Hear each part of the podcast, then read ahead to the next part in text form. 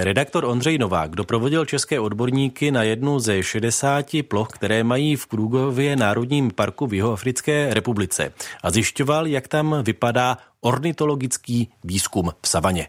Jsme tady na jedné z vašich výzkumných ploch a budeme dneska hledat ptáky. Ty místa jsou vždycky místa, kde děláme všechno ostatní. Říká ekolog David Štorch z Centra pro teoretická studia a katedry ekologie Přírodovědecké fakulty Univerzity Karlovy. Botanici tady mapují vegetaci a e, instalují se tady nahrávače na netopíry a chytají se tu můry a na tom místě my stojíme a koukáme a hlavně posloucháme, co tady kolem lítá a zpívá a zaznamenáváme všechny ptáky, které jsou v dosahu 100 metrů, respektive my si píšeme i ty vzdálenější, ale to spíš jenom tak, aby jsme věděli, co tady vůbec za ptáky žije. Tady stojíme dohromady vždycky 40 minut a po 10 minutách si vždycky začneme znova počítat ty ptáky, abychom věděli třeba, jak rychle přibývají. Výzkumná plocha českých vědců, kterou jsme právě navštívili, vypadá spíš jako hodně divoce zarostlá louka s několika stromy, takže spatřit míst místní ptáky mi připadá jako nadlidský úkol. Stačí ale na chvíli nastražit uši a víme, že ptáků je tu nepřeberné množství.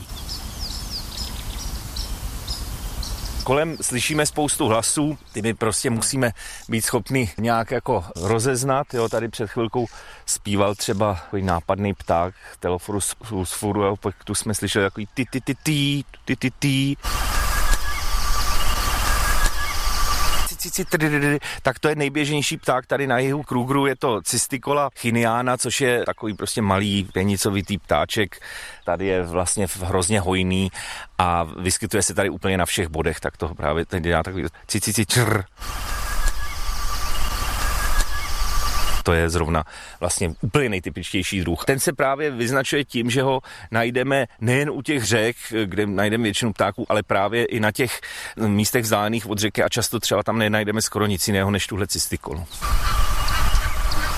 to jsou vodní ptáci, tady můžou být husy nilské, různé čejky a takovýhle druhy. A k čemu je to teda potom dobré, tady tato data? Nás zajímá, jak se ta diverzita mění v závislosti právě jednak na tom, jak blízko u vody jsme. Máme tři hlavní typy lokality. Jedny jsou u e, stálých řek, což je případ tady té krokodýlí řeky, potom druhý typ je u sezónních řek a třetí je úplně daleko od řek. Je celkem jednoduché, že kde je víc vody, tam bude toho života víc. Ale ono to zaprvé neplatí úplně univerzálně a to proto, že se do toho motají různé další faktory, kromě toho, že voda přitahuje ta zvířata, tak je tady bujnější vegetace, tak zase na druhou stranu u té vody eh, je mnohem větší tlak těch spásačů a slonů, to znamená, to prostředí často je zničenější. Vysvětluje ekolog David Štorch z Centra pro teoretická studia a přírodovědecké fakulty Univerzity Karlovy. Jihoafrická savana vděčí za svou obrovskou biodiverzitu tu právě bíložravcům, kteří mohutně spásají místní bujnou zeleň a uvolňují pravidelně místo pro méně úspěšné druhy rostlin a tím i pro hmyz, ptáky nebo netopíry.